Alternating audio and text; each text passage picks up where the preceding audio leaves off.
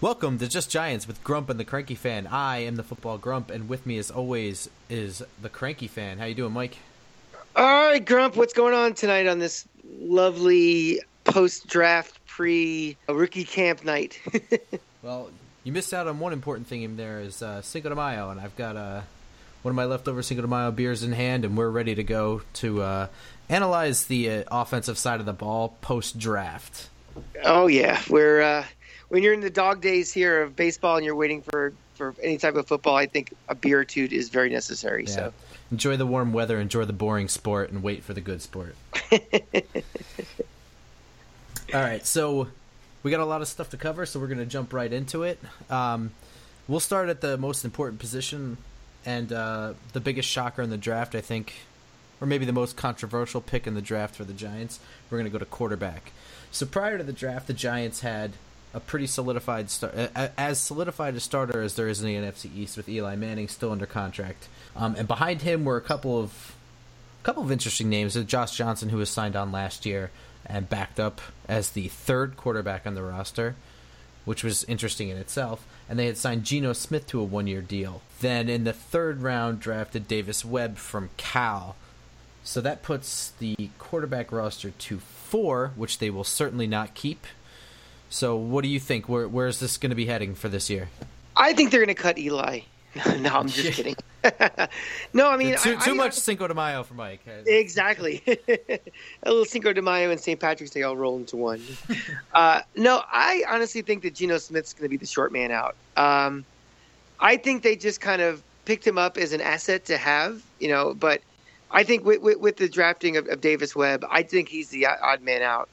Um, I don't see his skill set is matching what we're trying to do. I don't think he's a very accurate quarterback.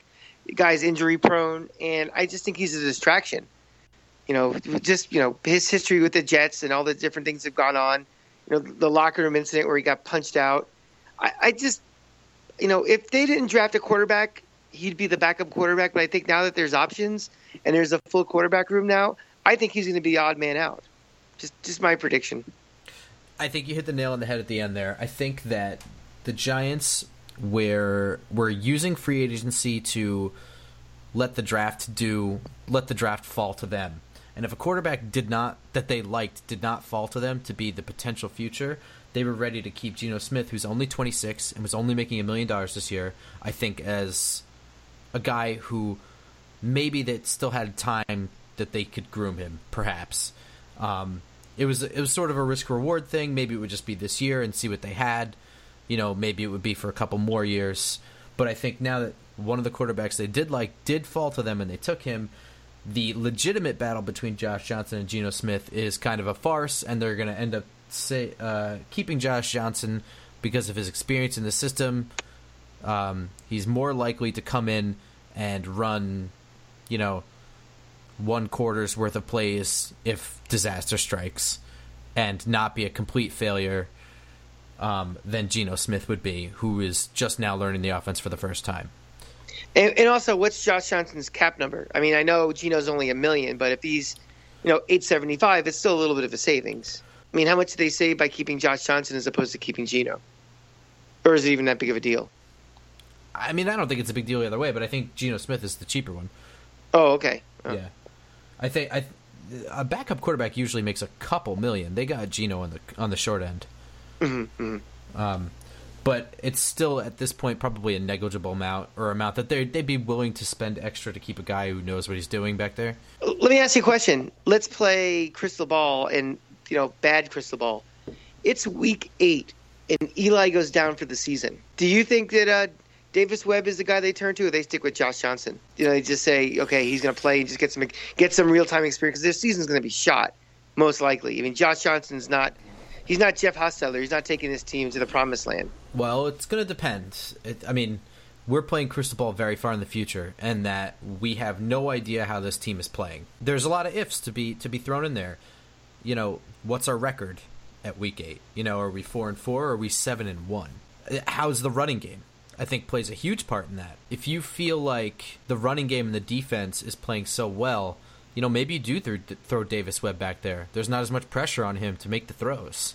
Mm-hmm. Uh, if if you're requiring a guy who's you know got to really have command of the huddle and be able to audible and really knows the system a lot better and like not just the system but an NFL system at NFL speed you know maybe you roll the dice with Josh Johnson and hope for the best there's a lot of ifs to be thrown in there It might be also the way the Giants look at uh, Davis Webb. I mean, they're looking at him as a a project, or are they looking at him as somebody that you know? Let's say Eli decides he's going to retire after this season, 2017. Would he be ready to be in the mix to start in 2018? I mean, I guess how did the Giants look at him?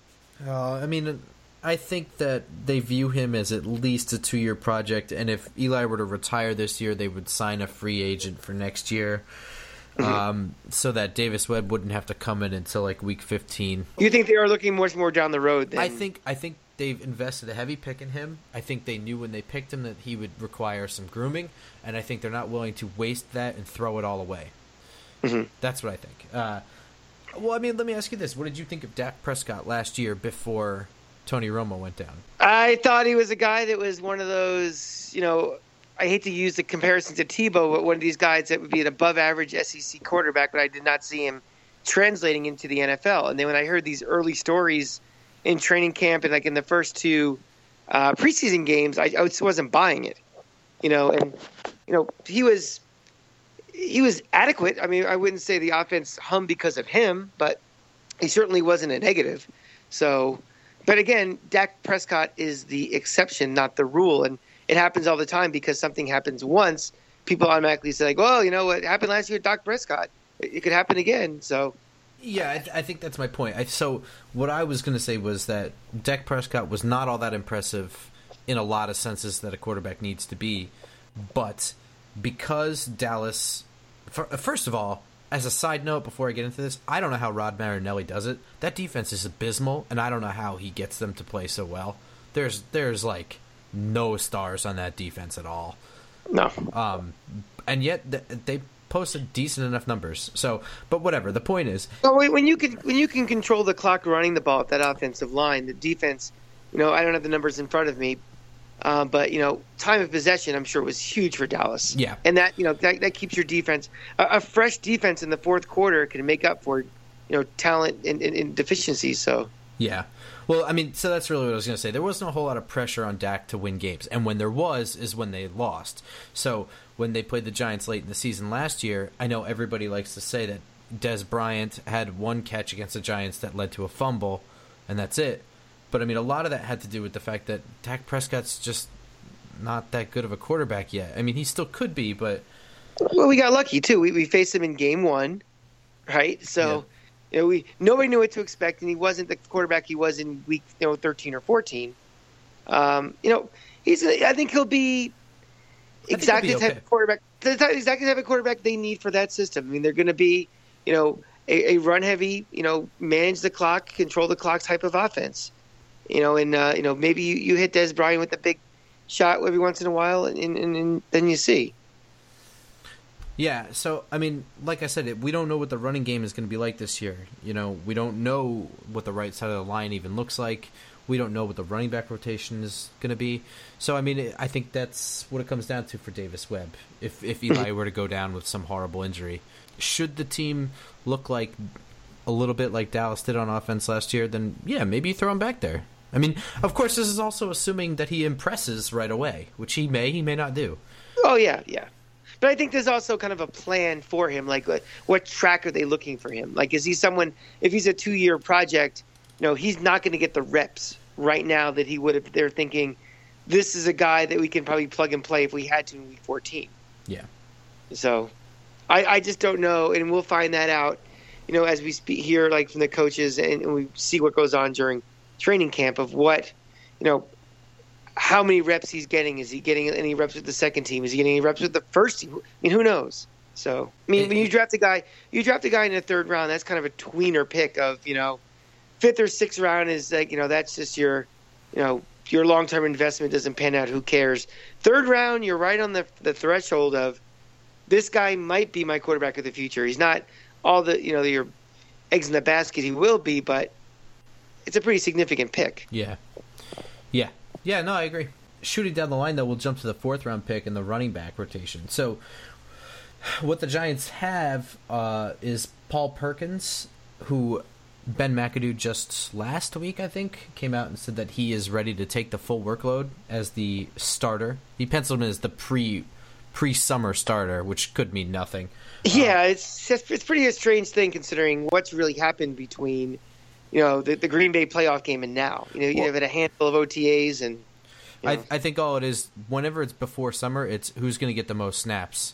Mm-hmm. I mean, it, that could change in the middle of summer. That could change the first day. You know, it, it, it means nothing. It means that they have him penciled in as a starter now. It's subject to change. That's all it means. Yeah, but anybody can look at the roster can see that though too. So yeah, of course.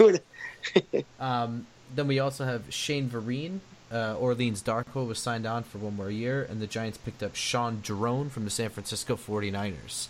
In addition to that, the Giants picked up Wayne Gallman from Clemson, who's a little bit more of a one cut power back. Uh, what do you see here? I hate to say it, but I think Darkwa is going to be the short man out. Uh, I, I, still think Shane Vereen offers some, you know, some flexibility on third down or something. I, they're not going to, they're going to keep the rookie, you know, obviously, and, and Perkins. So I think Darkwa is going to be the guy that's kind of the odd man out. It would be Perkins, Vereen, Gallman, and Draughn, is what you're saying? That's what I'm saying. Yeah. It's interesting. I'm actually not sure. I think Vereen might be the guy out. Uh, so when I look at it, I think Vereen and Darkwa might be guys out. I'm not convinced that they're going to keep four guys. Uh, it's going to depend on how they view the tight end situation, how they view a potential fullback role if they want to do that, and it's going to depend on how many offensive linemen they want to keep. And of mm-hmm. course, it's going to depend on special teams because I don't know that Shane Vereen plays a lot of special teams. He's not old, but he is sort of getting up there. He has a lot of miles. Yeah. Um, so it's it's interesting the overlap in characteristics. Uh, I think Orleans Darkwa offers a lot of what Wayne Gallman already offers. He's cheaper and under more control. Yeah.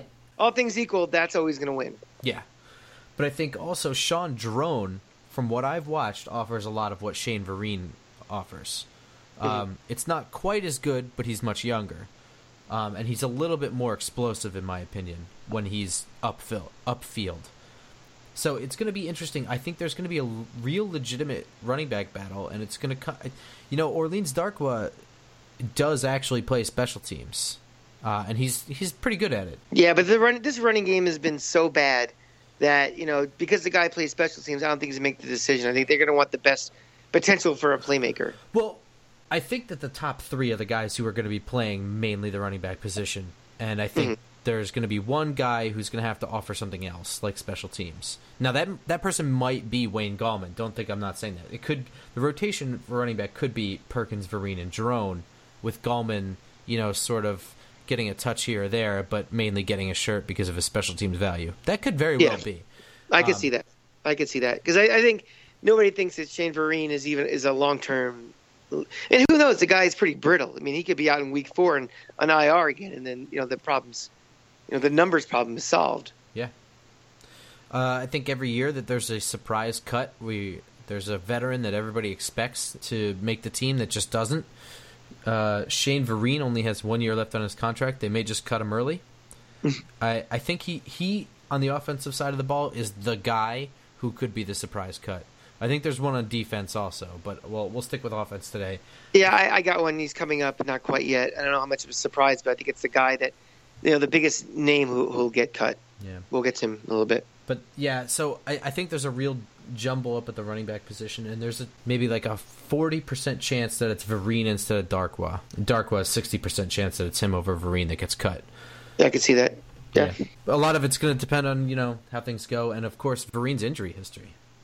That, that's what I mean. But also, Again, but also Darkwa's. I mean, for for all intents and purposes, they were both on IR last year. I, I just again, I I'll believe it when I see it. If um, Shane Vereen can play a full season, even projecting even further than that, you know, I, I just can't see it. So I, you know, I, I, but I think assuming he's healthy coming out of camp, I, I think the coaching staff likes his skill set, and I think he'll he'll have a spot. Oh yeah. Um, so I guess we'll move to tight ends now. We'll stay with the draft picks. Mm-hmm. So the Giants signed Rhett Ellison to a big four-year deal this year. Um, in addition to that, last year they had drafted in the sixth round Jerell Adams out of South Carolina. Um, their established starter for two years now has been Will Tye out of Stony Brook. Uh, there's also Matt LaCosse, who's kind of hung around as the Illinois that they had taken as an undrafted free agent out of Illinois, who's sort of that fullback tight end role that never saw the field because of injuries and little bumps and bruises, and also the fact that he was on the roster bubble. And then, of course, this year's first round pick, Evan Engram out of Ole Miss. What do you see going on here? It's a lot of names. Yeah, I think this is the pick I was alluding to before. I think Will Tye is going to be the one who's going to get cut. I, I just think that uh, he's very pedestrian. There's nothing really spectacular in anything he does. He's not a good blocker. You know, he, he can catch the ball but doesn't do anything with it once he has it. And I just think there's there's younger, cheaper guys with more talent in this position where we need help really, really badly. So I think he's going to be the big name that's going to get cut. So how many uh, tight ends do you see the the Giants having on roster? I see them keeping three to four. I mean, I, I think again it depends on those final numbers come out, and you know, again, assuming all these guys can stay healthy, which again they have high hopes for guys like LaCosse, but these guys at some point got to get on the field. Yep. So I think there's more talent between Ellison and uh, Engram now that you don't have the luxury of stashing these guys because we don't have really anybody else. I mean, they want to have that tight end more involved in the offense. You know, a guy like Engram who can make mismatches, and you know, Ellison who can who can block and play that little H back role. So there's things we can do now we could not do last year. Uh, So who's who's the one who's on the bubble if they go three instead of four? I think LaCosse is. Yeah. Yeah, I'm going to agree with that assessment 100%. I think, um, well, I mean, I think it's going to come down to Will Tye and Matt LaCosse. If Matt LaCosse can't stay healthy and this to stay four, obviously it's going to be Tye. Oh yeah. Well, But- I, I, I'm going back to the all things equal, and that means everybody's healthy. Yeah. But again, this is a unit that has trouble staying healthy. I think that as long as Engram can show just enough ability to block where he can be deceptive in that you don't know if he's actually going to throw a block or if he's just feigning missing a block or you know, I think that's going to be good enough for year 1 for us to really only see Ellison and Engram on the field. Yeah, again, I think people are overreacting a little bit to Engram saying, well, he can't block at all. I mean, the guy was a first team All American tight end. That implies you have to have some base skill in blocking. He's not like just complete, you know, smurf running back, uh, wide receiver going out there. So, I mean, I think there is some basic skill. And in, in his system, also, he wasn't asked to block as much. So, I wouldn't freak out just yet until we actually see, you know, the reports from camp, training camp in the first few games, how he actually is. Yeah, I mean, they're not going to line him up against DeMarcus Ware. You know what I mean? Like, No. he's not going to be up against Michael Strahan, Reggie White, guys like that. But I mean, if he's going to throw a block on on somebody, he's just going to hold it for two seconds. That's that's Exactly. pretty much That's it. that's what the role of the modern tight end is these days. I mean, the days of Mark Bavaro are gone. You know, these just bruising guys who just were, you know, blocking in these big run games. I mean, these guys will chip a little bit and and they're out you know, to, to do their patterns. So yeah, and, and and don't forget, this guy ran a really fast forty. He's probably not going to even be asked to block even that much in the Giant system. probably not. No. And also based upon the packages they're going to use too, because we talked about this last time. He might be taking some snaps. Sterling Shepard would be the guy over the middle. So you know, it depends on what kind of base personnel they're going to use. You know, that might impact also his his asking to block as opposed to just being a straight up receiver. Yeah, it'll be interesting to see if the Giants at all use jumbo tight end sets. You know, throwing in the backup offensive lineman. There's a lot that they can do with a guy with that kind of talent, which is sort of why you grab talent instead of names or uh, positions, rather. I mean, Absolutely. but yeah, We're, think we're, not, we're not the Browns. Um, Jerell Adams is the interesting guy in there because he's the guy who they kind of want to be both, right? He's the guy who's going to be able to block pretty well and also run patterns, and he has you know the the length that you want in a tight end to to run the seam route and all that sort of thing. It's going to be interesting to see what kind of step he takes in his second year and how well how often he plays.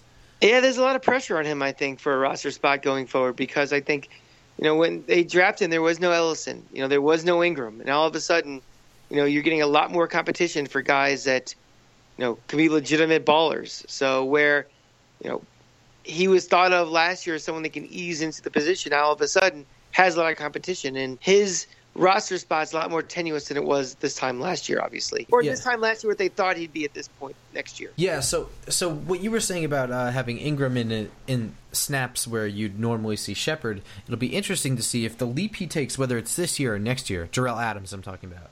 Um, the int- it, it'll be interesting to see if if the if the he takes a significant step, so that you have two decent blocking tight ends with Ellison and Adams, if you see three tight ends in the field with Engram kind of playing Shepard's spot, Yeah. that, that would be interesting, and it'd be certain. How do you even defend against that? Well, that's the thing. I mean, that's you're trying to create mismatches, and you know if you you know if we start using his little you know Waffle House menu that he had for uh, his playbook as opposed to just using you know the, the, standard stuff out of the base eleven, that's where this offense can get really interesting.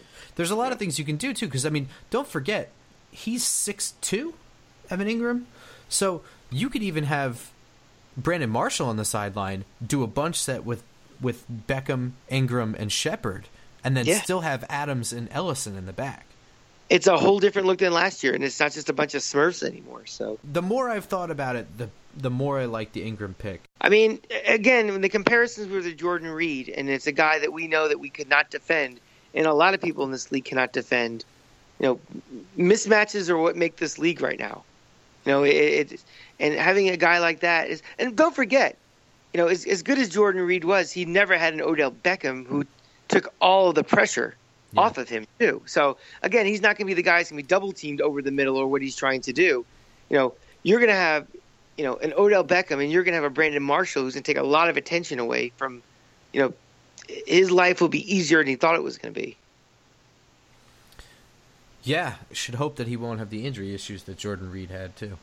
Yeah, well, you know, that's something you know you, you can't predict that and, and you know hope. So we'll see. Yeah. Uh, how do you want to do offensive line? Do you want to go by position, or do you want to just do the whole offensive line all at once? Let's let's do offensive line the whole the whole thing at once because it's kind of a collective unit. I think when we get more into closer, you know, into training camp and stuff, we can really break down each position. But I think right now it's just kind of an overview of where we think the unit is and you know the improvements that might be or what to expect. Sure. Okay. Uh, so I I have this written down as my projected starters. So the fact that I'm prefacing that should tell you that absolutely nothing is written in stone here. you don't write it in stone. No. No. this this is what I have written down, but not in my Flintstones notebook here. All right, uh, Bam Bam, go for it. So I have as my projected starters Ereck Flowers at left tackle, Justin Pugh at left guard, Weston Richburg at center, John Jerry right guard, DJ Fluker right tackle. What I have as my backups were Bobby Hart, Brett Jones, and Adam Gettis. I had three guys listed as scrubs were Halapio, Wallace, and Bowie. Now, in addition to that, the Giants were a little bit active in the draft. Not as active as some people wanted, but nevertheless, they picked Adam Bisnowaty, who can play tackle and guard at from Pitt in the sixth round. In addition to that, in you know, as undrafted free agents, they picked up two two names that caught a lot of eyes, uh, which were Chad Wheeler, the left tackle from USC, and Jessamen Dunker, who played guard and tackle at Tennessee State after um, Don't say it. He never he never enrolled. Doesn't count. he doesn't. he. But it's important that he was recruited. That's true. um, there's talent there. So Jessamen Dunker was recruited by a prominent SEC school and Well, never name nameless. yeah, never never uh, made it to campus really before being kicked off for behavioral issues. Had a clean slate from everything I've understood at Tennessee State. Impressed at the Senior Bowl. He projects more to guard, but does have experience playing guard and tackle. Mhm. So that's a lot of names. I, I, I think it's interesting that you didn't have the uh, the guy from Pitt even in your second team. Oh no no! Where- I broke it down. I broke it down by what I had before the draft and then after the draft. Okay, okay. so the last three names were all from the from after the draft. Okay, okay. I'll let you. I'll let you take your first stab at it, and I'll jump in. Yeah, I think Fluker is going to start as well. I, I, I just um, Bobby Hart to me seems like kind of like a super utility guy, but I don't see him as a starter in the NFL. Um, I like the fact that they have a couple more guys they can have a little more of a rotation if they need to to keep some of these guys fresh, possibly. Um, but I, I, think Fluker's going to win the spot at right tackle as well. And, and I also think that the guy from Pitt has the potential for starting out for winning the starting job at right guard too. Um, do you think either the undrafted free agents make it to the roster as backups, practice squad? What do you think? I think maybe one of them might maybe make the practice squad. I think. I mean, again, everybody bemoans the lack of talent, but when you're bringing guys kind of off the street, which is kind of what these guys are, it's it's a real long shot too. Again, we have to always preface everything with how healthy do we come out of training camp. Uh, but I don't. I personally don't think any of these guys make much of an impact. So I had I had Bobby Hart, Brett Jones, and Adam Gettis as my backups. That was before the draft. Afterwards, I think there's no chance Bisnowaty doesn't make the roster. Right. Um, I think Jones makes it. I think they like him. I think they like him a lot. They think he's a smart guy. I think they'll find a place for him. Uh, Gettis, I don't know. He- I'm going to say Gettis the- is gone now. I think he might be the odd man out as well. for sure. I think also so that's that's assuming that we have eight offensive linemen. I think there's a really good chance that we keep nine. I also think we're gonna. I think we might get a a cut down day pickup as well. That too. could that could be also definitely definitely see that possibly happening. I think that there's a real chance that Dunker is the guy who makes the roster, and there's a reason for that. Um, I know that Chad Wheeler has he comes with a lot of. St- I, I mean, he played left tackle at USC. He's 6'7", 306 pounds. He's got talent. He was pushed off the draft boards for stupid character issues, just the same as Jessamen Dunker. The difference, Yeah, but what once those guys are on rosters though, that type of shit goes away. I mean, to be very honest, you know that's going to impact your you know second round versus third round questions. But once once you're in the league, that goes. I mean, look at a guy like Janoris Jenkins. Does anybody even think about that anymore? The stuff he did at Florida? No, no, nobody even batted an eyelash when it was free agent time. So, I, I think those type of concerns kind of go away once you're once you're in the in the in the league. well, Janoris Jenkins was drafted though, wasn't he? He was drafted, but I mean, he was a you know, he was a potential you know high first round pick before he got booted off Florida. So you're sort of, sort of making my point for me. So Mm-hmm. Chad Wheeler was at USC, where he didn't impress enough to be drafted. On the other hand, Jessamen Dunker, who also wasn't drafted, so I'm not making a perfect comparison here, but he impressed enough to go at the same stage as Chad Wheeler, playing at a Tennessee State his entire collegiate career. He mm-hmm. impressed at the Senior Bowl. I mean, that's the kind of persistence that you need. You know, remember Damon Harrison was not drafted either, and Right. it, it comes down to how how bad you want it. I think, from what I see, Dunker wants it more than Wheeler, and I think that there's a good chance because the offensive line is so bad that we keep nine guys, and if that's the case, I think Dunker has a good shot to take an opportunity here. They all do, but I think he's he's really already positioned himself. I think he I think he might want it really bad. I, yeah, I don't know. I, I think I think when you look at it, Dunker's made the mo- it was it could be easy for him to just give up football. You know, being thrown off a team before he even plays for them. Right, right, right. Yeah, he, he's so persistent. I mean, it's a long road back, but we've seen a lot of examples of that happening and guys being very successful in the NFL. So Yeah. Um, I I'm I'm very curious to see what he can do. Um, as far as the starting lineup goes, I'm gonna I'm gonna remain the same here. I'm gonna say John Jerry's got the right guard spot. He knows it well enough. I know he can't run block, but he is a very good pass blocker. Keeping Eli healthy is of utmost concern. I don't think Bobby Hart is a great fit for guard. I think he can do it if he needs to, but I think really DJ Fluker's signing was a push for Hart, and it was going to see like, are you going to snag this position or not? Kind of signing because they're going to play the best guy. Well, let's let's talk about Ereck Flowers for a minute. Okay. I mean, what are, what are the potential outcomes for this season? I mean, the the first one is a he significantly gets better, and you know, case is closed, and he's going to be our left tackle for the next couple of years.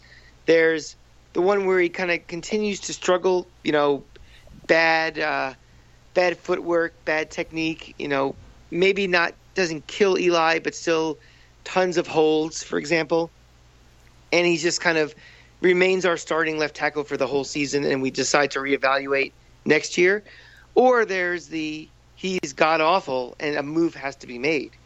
I mean, what happens in scenario three? Well, I think that's when it becomes interesting when you have somebody like Adam Bisnowaty and Chad Wheeler waiting in the wings. They both Right, play and I- and I guess- tackle. And I guess my question, my you know, follow up question to that is: Is this coaching staff and the, and the general manager preparing for situation three right now is a real, realistic possibility, and maneuvering that line and who's going to make the team for that eventuality? I mean, I don't think so because if they were really maneuvering for that possibility to be a poss like to, to to have to potentially make a move this year mid-season, I don't think you have a better option. Obviously, or else I would have said something about there being a competition and Right, right, right. I mean, but if they have to make a move midseason, it's going to be a downgrade. Uh, I think the best shot you might have would be throwing Justin Pugh over there, but you don't want to do that because you're taking one, your best lineman and moving him out of position. Yeah, I, I think honestly that would be I that's what I think might happen if again I think the odds of this are they're not remote, but I, think it's I think think, they're pretty slim. I don't think. Eh, here, here's what I'm going to say about Ereck Flowers. I don't think he got worse last year. I think he only got a little bit better, and that's it. I think people were really hoping that he would get a lot better, and it was disappointing to see that he didn't get a lot better. Um, remember, most of his problems were not sacks; they were untimely holds, Right, exactly. things like that. Which, if you're going to make a mistake as a left tackle, it's it better be that. And that's what I was saying before. Is like he's not going to get Eli killed necessarily, and he's going to hold his own in the run game. But I think scenario two is a lot more likely than scenario three for that reason alone. now the question is, what do you, you know? Again, it's really early. We haven't seen really any practice time or you know anything. But what percentage you put on scenario one versus scenario two with him? Well, so okay, I think scenario one is a little bit twofold, right? There's the real potential that he's taken a huge leap and now suddenly he's a competent left tackle, and then there's or like Well, wait a know, minute, wait a- subset B to scenario Let's, one. let's stop you right there. Okay, Do we don't even think he's a competent left tackle right now? We think he's a subcompetent, or we just like our expectations because he was a high draft pick, and yeah, he has a lot of holds. no, I, I would say he's subpar. I think he's I think he's just below average. Okay, I, w- I So, mean, that uh, would be my assessment. I so think that, significant, so a significant leap puts him to just adequate. Um, I would say uh, slightly above average. I think he's. I think he's just like on the low end of average. I don't really look at these things, but Pro Fo- Football Focus ranks him. I think the lowest of all tackles in the league. Well, that's not good. no, no, it's terrible. But I mean, I don't. I don't really go by that. Yeah, because they, they've had I- some pretty crazy things. I've seen some things like where right guard we have all of a sudden is like the number one rated for that week, and it's like, come on, give me a break. Yeah. you know. So Um, yeah, I, I go more by the eye test than anything, and I think that he's not good. Um, but he, if he were abysmal, I mean, there'd be a whole different story. I mean, he's not Luke Joeckel, you know. When I say that he's not good, and I don't sound that pissed off about it, is because I know he's really young, and it's it was only his second year. That's going to happen. Uh, he was not even expected to play his first year. They didn't draft him for that. When they used the ninth pick in the draft, they were hoping that they could spend some time getting him ready, and then all of a sudden he was the starter and the second most important position in the offense. So, Mhm. I mean, I understand these things and I don't get too mad about it. Okay, so back to what I was saying though.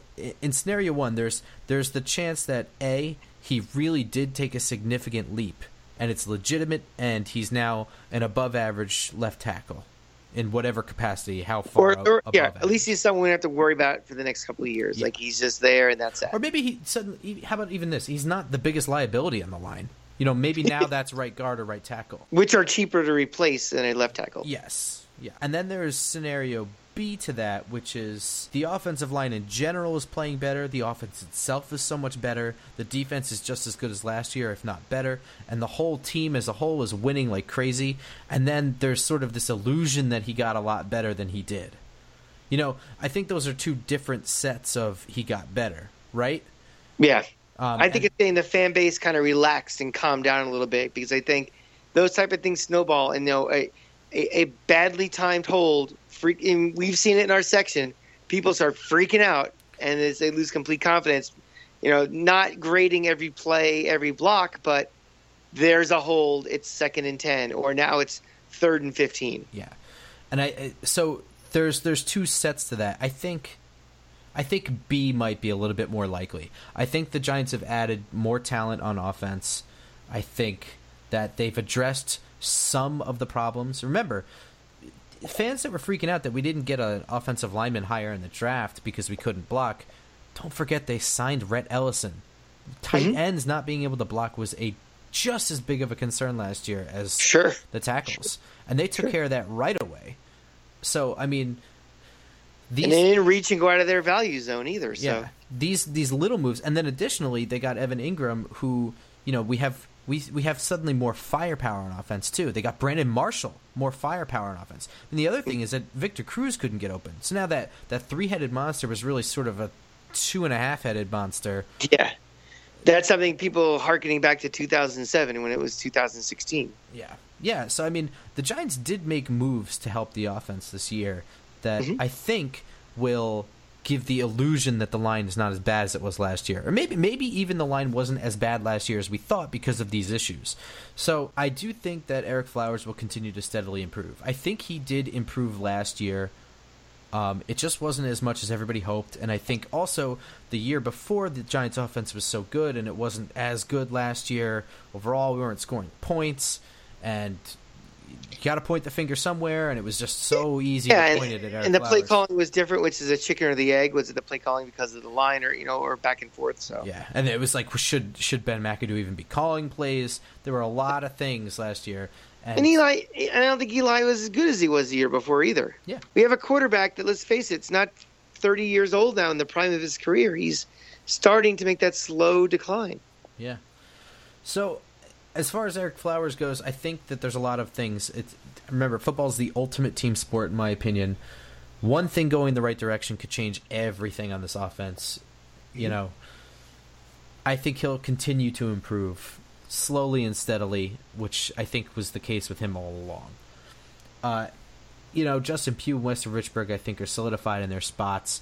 John Jerry, I already said, I think, is the right guard for now, um, with some guys waiting in the wings. DJ Fluker, I think, is taking the right tackle spot.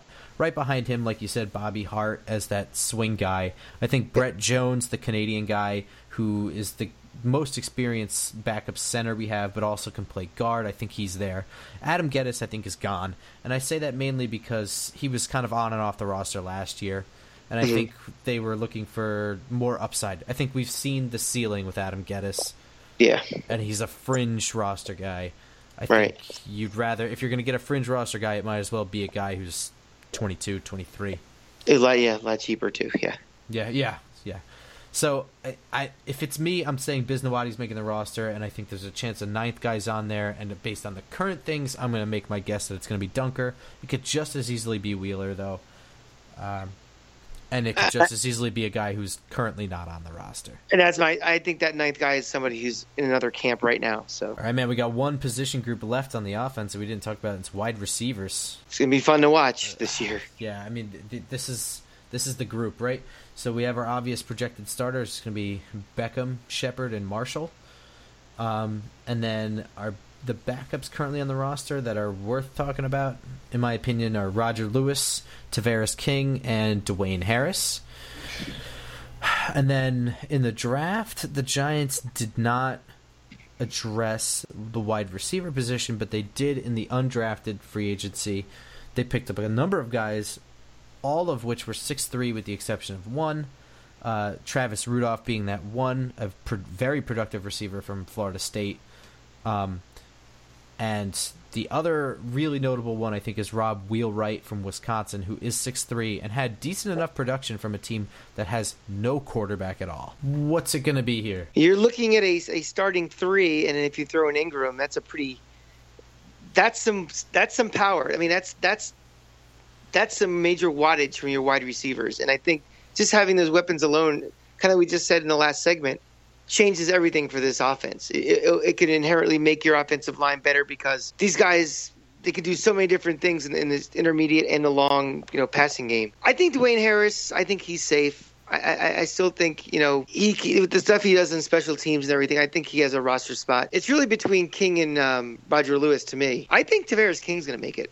You do okay. So here's here's our big our key difference, and um, I'm going to say it's going to be Roger Lewis. Okay. Um, I'm going to say that because for for two things. Roger Lewis is outstanding as a gunner on special teams. I do mean outstanding. From what I watched, so I took notes when I rewatched every single game, and mm-hmm. I wrote his name down on almost every special teams punt. He is down there in a heartbeat. Here's the other reason. He was the first guy in the field when they needed him. Early on in the season, Roger Lewis had a touchdown catch. He was the first one on at, off the bench to to play wide receiver.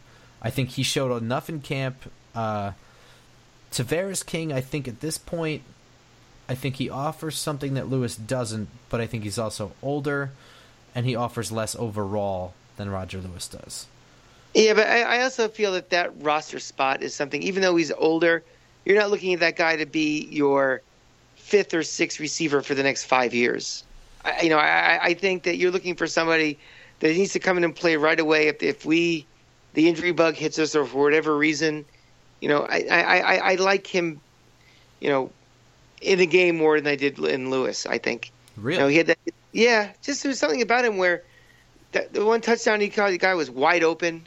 You know, again, that might have been a busted coverage or something. But I just think that, you know, I, I know that we like to say, well, these guys can do special teams and stuff, but that's also Dwayne Harris's kind of role too, right? Isn't he like one of the main gunners too? So that's what I was going to say. The, our two main gunners were Lewis and Harris. I think Lewis might be our next Harris. I think this might be Harris's last year with the Giants. I think they keep both of them this year, and I think Lewis continues on as our special teams ace and you know fourth wide receiver going forward. I think I think that's going to be his role, which is what I think they signed Harris to do was to be the fourth wide receiver, the first guy off the bench, and to be the guy who's always back there.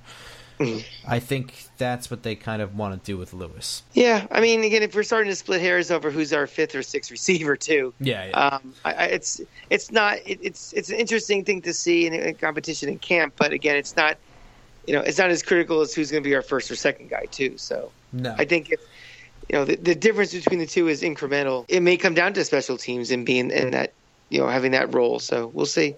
And holy damn, man! I mean, who?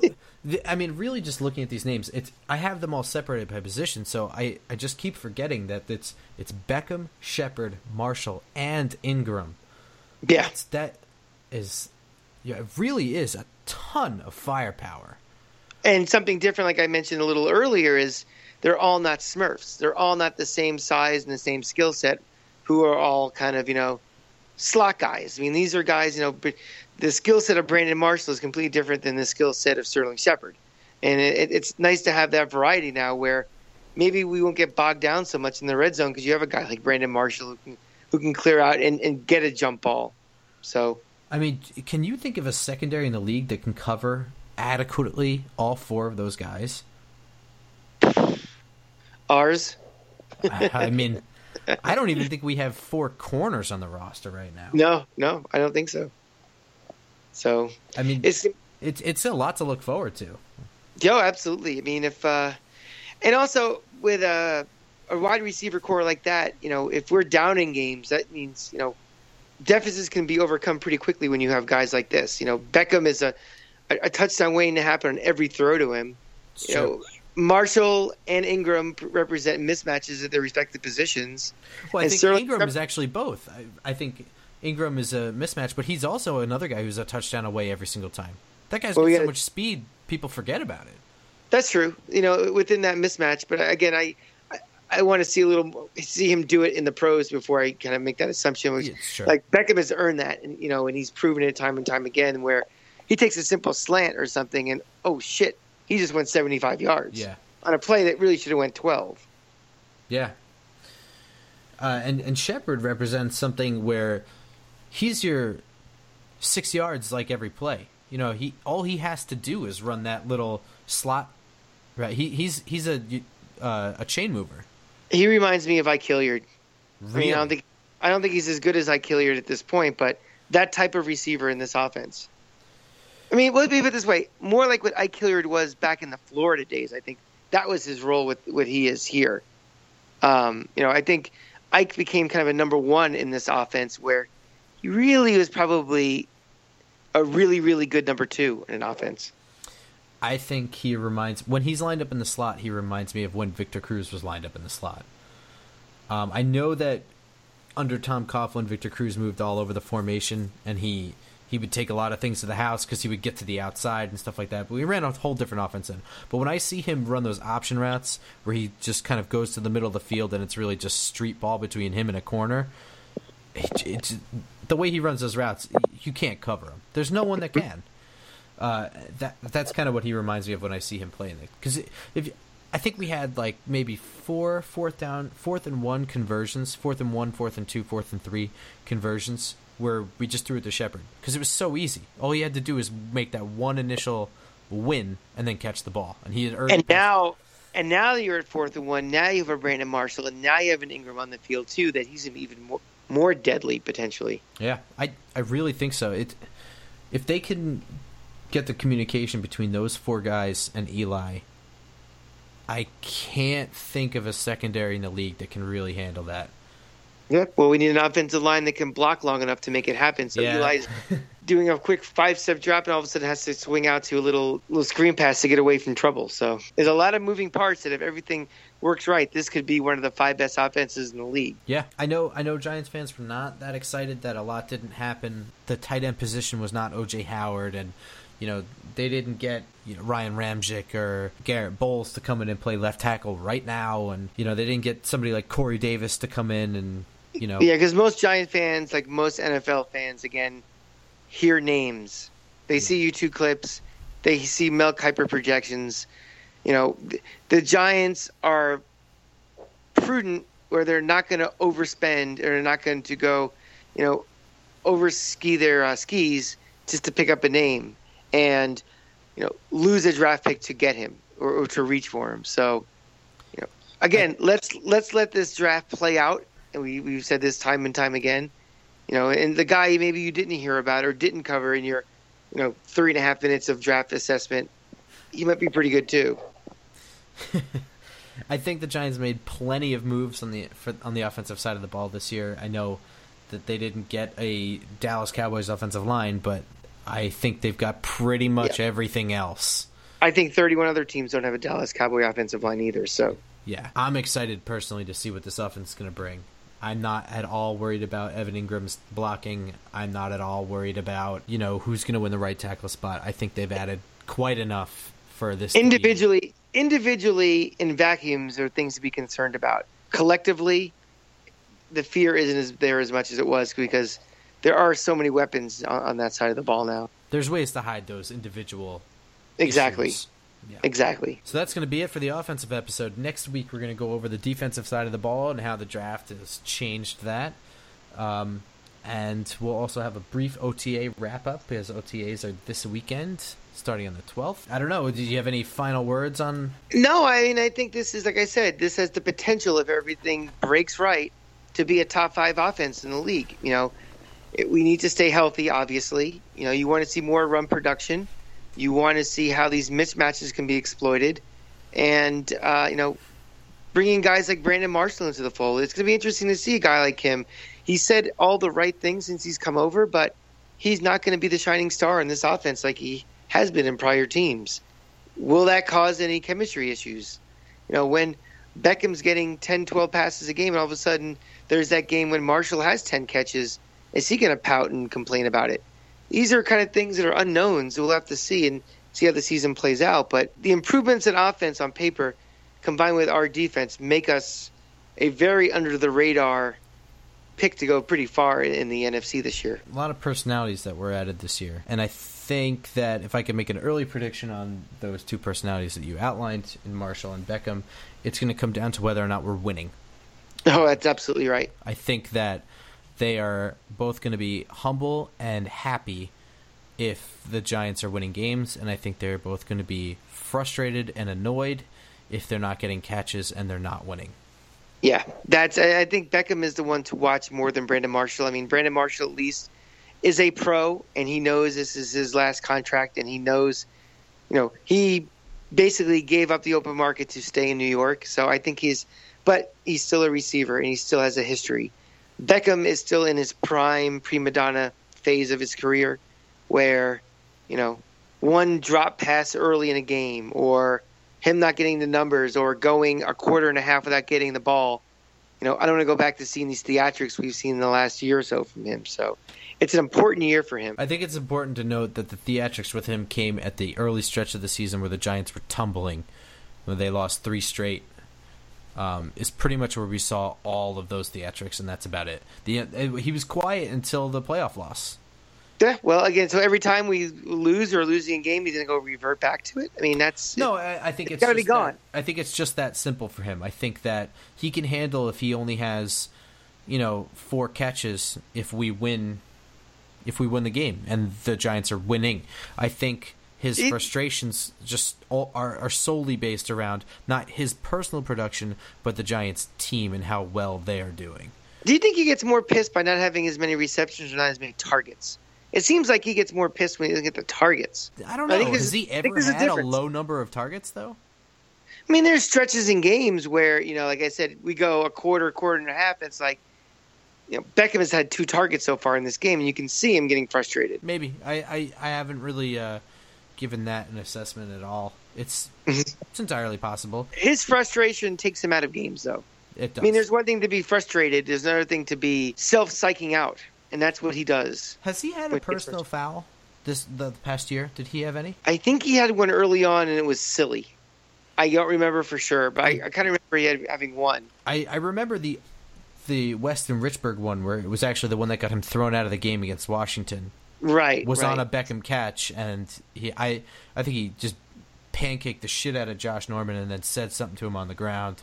Right. Got him thrown out of the game, but I think I threw out of the game, so it was his second one. I think. Like, yeah, but the other one was Legit. different personal foul or something like that. Right. Right. You know? right. Right. I think the significant progress last year that people undermined was because there were still theatrics was that he was able to control himself to not to get penalties.